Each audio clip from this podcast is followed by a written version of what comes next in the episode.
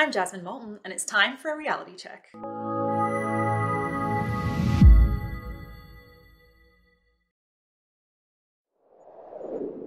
Reality Check is a new show here at True North where we'll use facts and logic to debate the most common talking points of the left. Here's how the show will roll out. We'll play clips of the left giving those arguments, and then I'll equip you with the facts you need to debunk them. So let's get started. Our topic this week is Canadian healthcare. Take a listen. I grew up in Canada. Okay, we have right. socialized medicine, and I am I'm here to tell you that this line that you get on all of the political shows from people is that it's a failure. The system is a failure in Canada. It is not a failure in Canada. I never waited for anything in my life. I chose my own doctors. My mother never paid for a prescription. It was fantastic. And I just got back from Vancouver, and I keep hearing this, like, Canadians are so nice. Canadians are so nice. They can be nice because they have health care. Because they have a government that cares about them. It doesn't say sink and swim, pal. Right. Or you live in a box. Yeah. There are certain people in our society that need to be taken care of. There are there are people without as many opportunities that need to be helped toward those opportunities. There are people who are sick. But that's the you that shouldn't have to lose your home and because your mother got sick. For our audio-only listeners, that was actor and comedian Jim Carrey. He was on The Bill Maher Show, a late-night American T V show. And I don't know why he thinks he's such an authority on Canadian healthcare. He left the country at the age of nineteen, which usually you use the healthcare system a little more as you age, so presumably he did not use it that much when he was that young. When he was nineteen, that was over forty years ago. He left the country in nineteen eighty-one, so let's just put that on the table. Moving on. Jim Carrey said a lot of things in that clip, but his main argument is that Canada has the best healthcare system in the world. When you're disagreeing with leftists, a good approach is to find first common ground, things that you agree on. There were a lot of things he said in that rant that I disagree with, but the one thing that he did say is that there are some people who need to be cared for in society. It's a famous Gandhi quote that says, "A society can be judged by how it treats its most vulnerable members." Broadly speaking, most Canadians would agree that low income or the elderly, any sort of vulnerable Canadian should not be denied healthcare simply because they can't afford it. Now, it's a good strategy and a good tactic to acknowledge your common ground, things you agree on, especially in this case, because it disarms whoever you're speaking to of the ability to criticize you for being some sort of heartless or uncaring person who doesn't care about the plight of the poor. But now that you've established that common ground, you should move into your argument. Many studies by many different groups have all confirmed that despite Canada spending a lot of money on its healthcare in relation to comparable countries, either in terms of high-income countries, industrialized countries, or other countries even that have universal access healthcare systems, Canada's outcomes do not rank highly in comparison.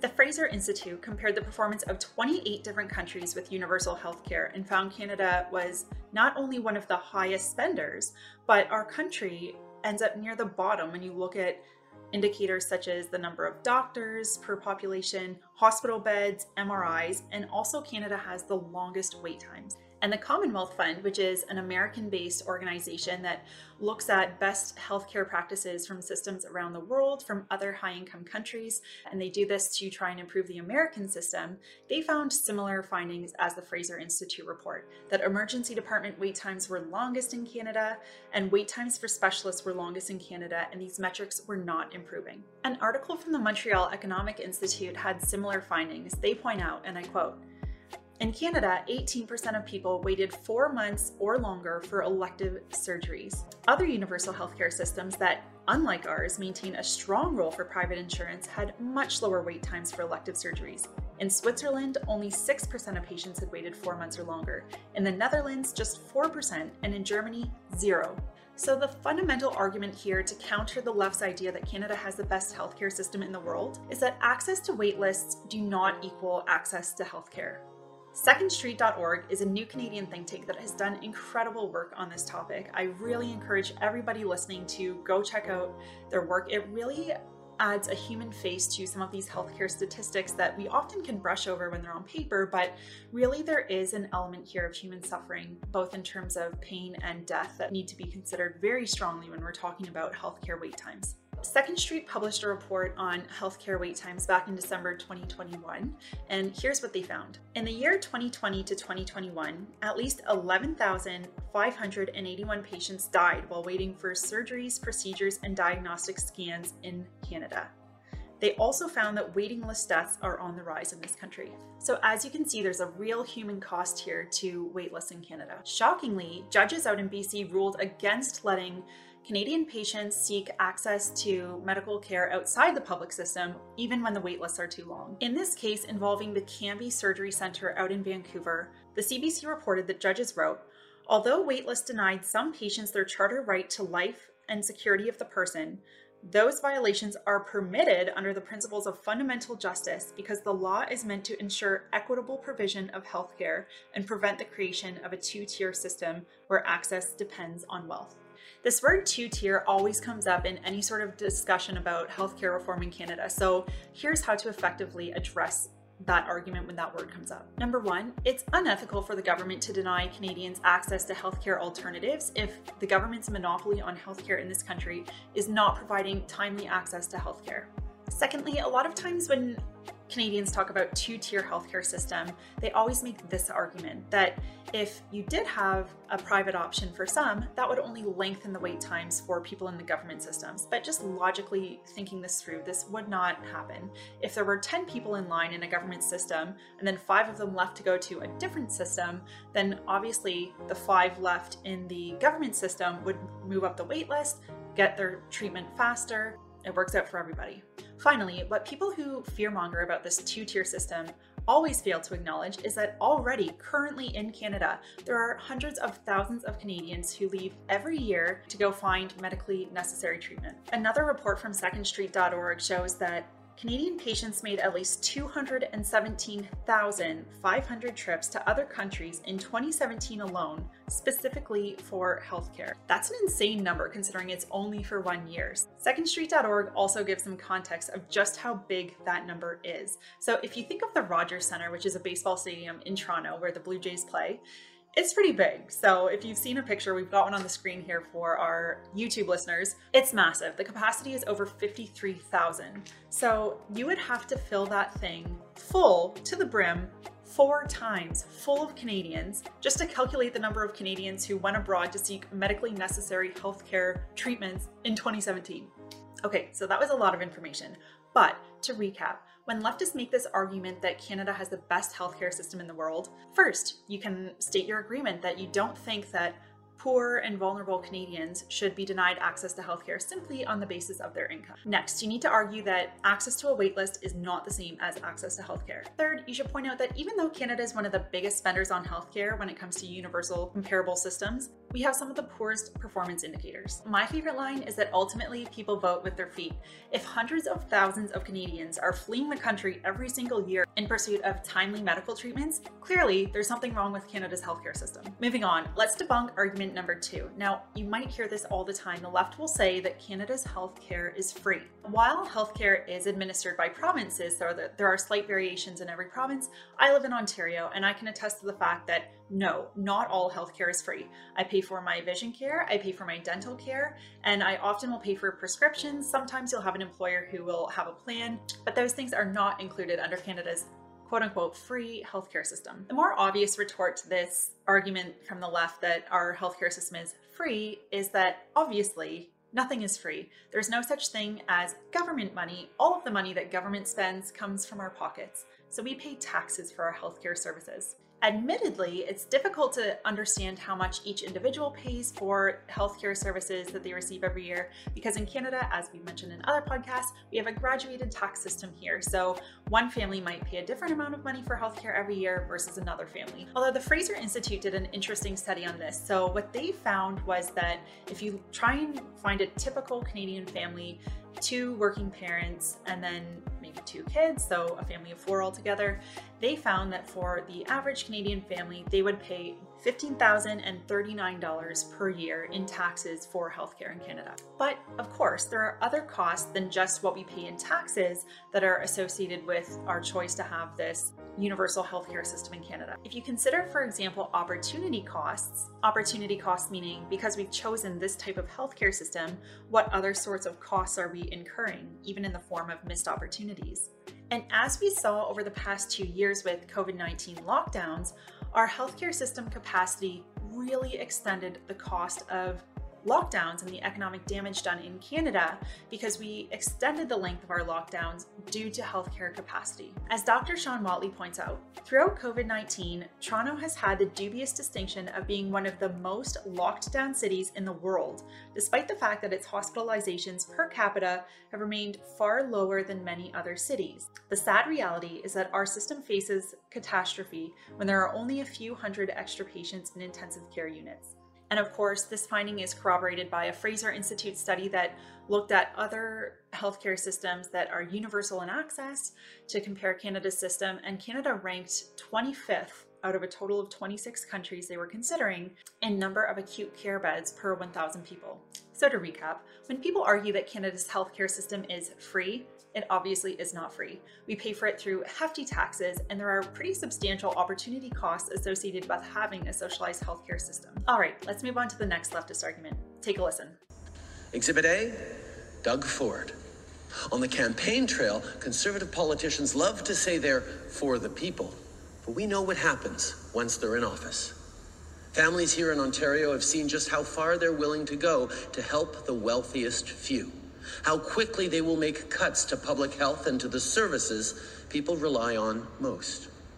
They don't understand that you can't cut your way to prosperity. Doug Ford threatened cuts to Ontario's autism program. He canceled an out-of-country O H I P program. And he cut Ontario's pharmacare program that was focused on the needs of kids and young adults. Rewarding the wealthy and big polluters and making life harder for the middle class. That's what Conservative politicians do. You might have recognized that voice if you're an audio listener, but if you didn't see who that was, that's Prime Minister Justin Trudeau explaining another leftist argument when it comes to healthcare in Canada, which they excuse the failings of the system by saying, well, it's just underfunded. You know, Conservatives have made cuts to the healthcare system year over year, and it's because of these quote unquote conservative cuts that our social healthcare system is not functioning as well as it should be. So quick math, Justin Trudeau was elected back in twenty fifteen, which means he's been in power for seven years. If he really was so concerned about quote unquote cuts that the previous government had made, he'd have had more than enough time to recuperate those quote unquote losses for the healthcare system. But of course, it's not even true that the previous government cut healthcare funding. In Canada, the previous government that was in power before Justin Trudeau was a Conservative government led by Prime Minister Stephen Harper, and it's pretty easy to debunk Trudeau's claim if you just go back and look budget by budget from the time Harper got into office to the time he left. Healthcare funding increased, end of story, debunked, boom. Next, even in my home province of Ontario, which is the most populous province in the country, our Conservative leader, Premier Doug Ford, has also brought healthcare spending to historic highs. So it's simply just not the case that Conservative politicians cut healthcare spending. Beyond that, as we've already stated on this show, Canada is one of the top spenders on healthcare in the world. Switzerland took first place by a hair. They spent about eleven point four percent of their G D P on healthcare, whereas Canada spends eleven point three percent, but very similar. So Canada is amongst the top spenders on healthcare in the world. But as Doctor Sean Watley aptly points out, Canada's spending more, but we're getting a lot less for all of that money that we're spending. In a news article he published, he says this: in nineteen ninety, the province had thirty-three thousand four hundred three acute care hospital beds, or three point two per one thousand population, and healthcare spending represented eight point three percent of the province's G D P. By twenty seventeen, Ontario only had eighteen thousand five hundred seventy-one beds, or one point three per one thousand people, but health spending rose to eleven point three percent of G D P. This is simply bad value for money, and any politician who argues that we simply need to dump more money into the system to improve it is ignoring the fact that we have been increasing healthcare spending for decades and been getting less as a result. It's time for more innovation and competition, but that's a little bit difficult when you only have a single payer socialized healthcare system. Last but not least, let's get to the left's most common argument when it comes to Canada's healthcare system, and that is that any sort of privatization talk will lead to the Americanization of the Canadian healthcare system. Take a listen. Had we not won the twenty nineteen election, I wake up in a cold sweat thinking about that. Do you think that Conservatives would have provided the support to individuals and to businesses that we did? Do you think they would have bought the vaccines that we did? No. I don't think so. And so it really, really matters. And it matters for the future. Um, we put out, I think we put this out already. If not, you guys are gonna get the scoop on the rest of the country. But we tweeted out some video of Erin O'Toole during the Conservative leadership campaign where he talks about privatizing Medicare. Can you believe that? Would you be prepared to allow provinces to experiment with real healthcare reform, including the provision of private, for-profit, and non-profit healthcare options inside of universal coverage? Yes. Now I'll elaborate right. a little bit more. We can't have just one old model that is increasingly becoming inefficient, and we have to find public-private uh, synergies, and that capital will come in To, to, to drive efficiencies. I've run on this for several years now.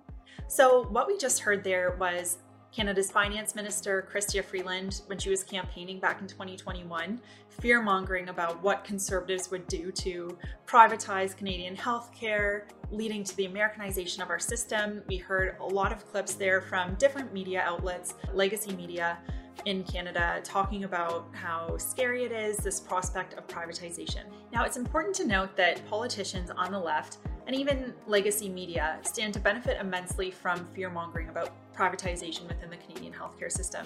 On the left, it really rallies and motivates their base to say that if Conservatives get elected, they're going to privatize the system. It's going to be just like down in the U S, where apparently you have to sell your home to get a A medical treatment, according to Jim Carrey. The media also stands to gain viewers by fear-mongering about this topic. But both, in fact, are doing Canadians a disservice by stifling conversations about meaningful healthcare reform in Canada. As we've already detailed in the show, many studies have confirmed that the best-performing universal healthcare systems in the world incorporate elements of private care.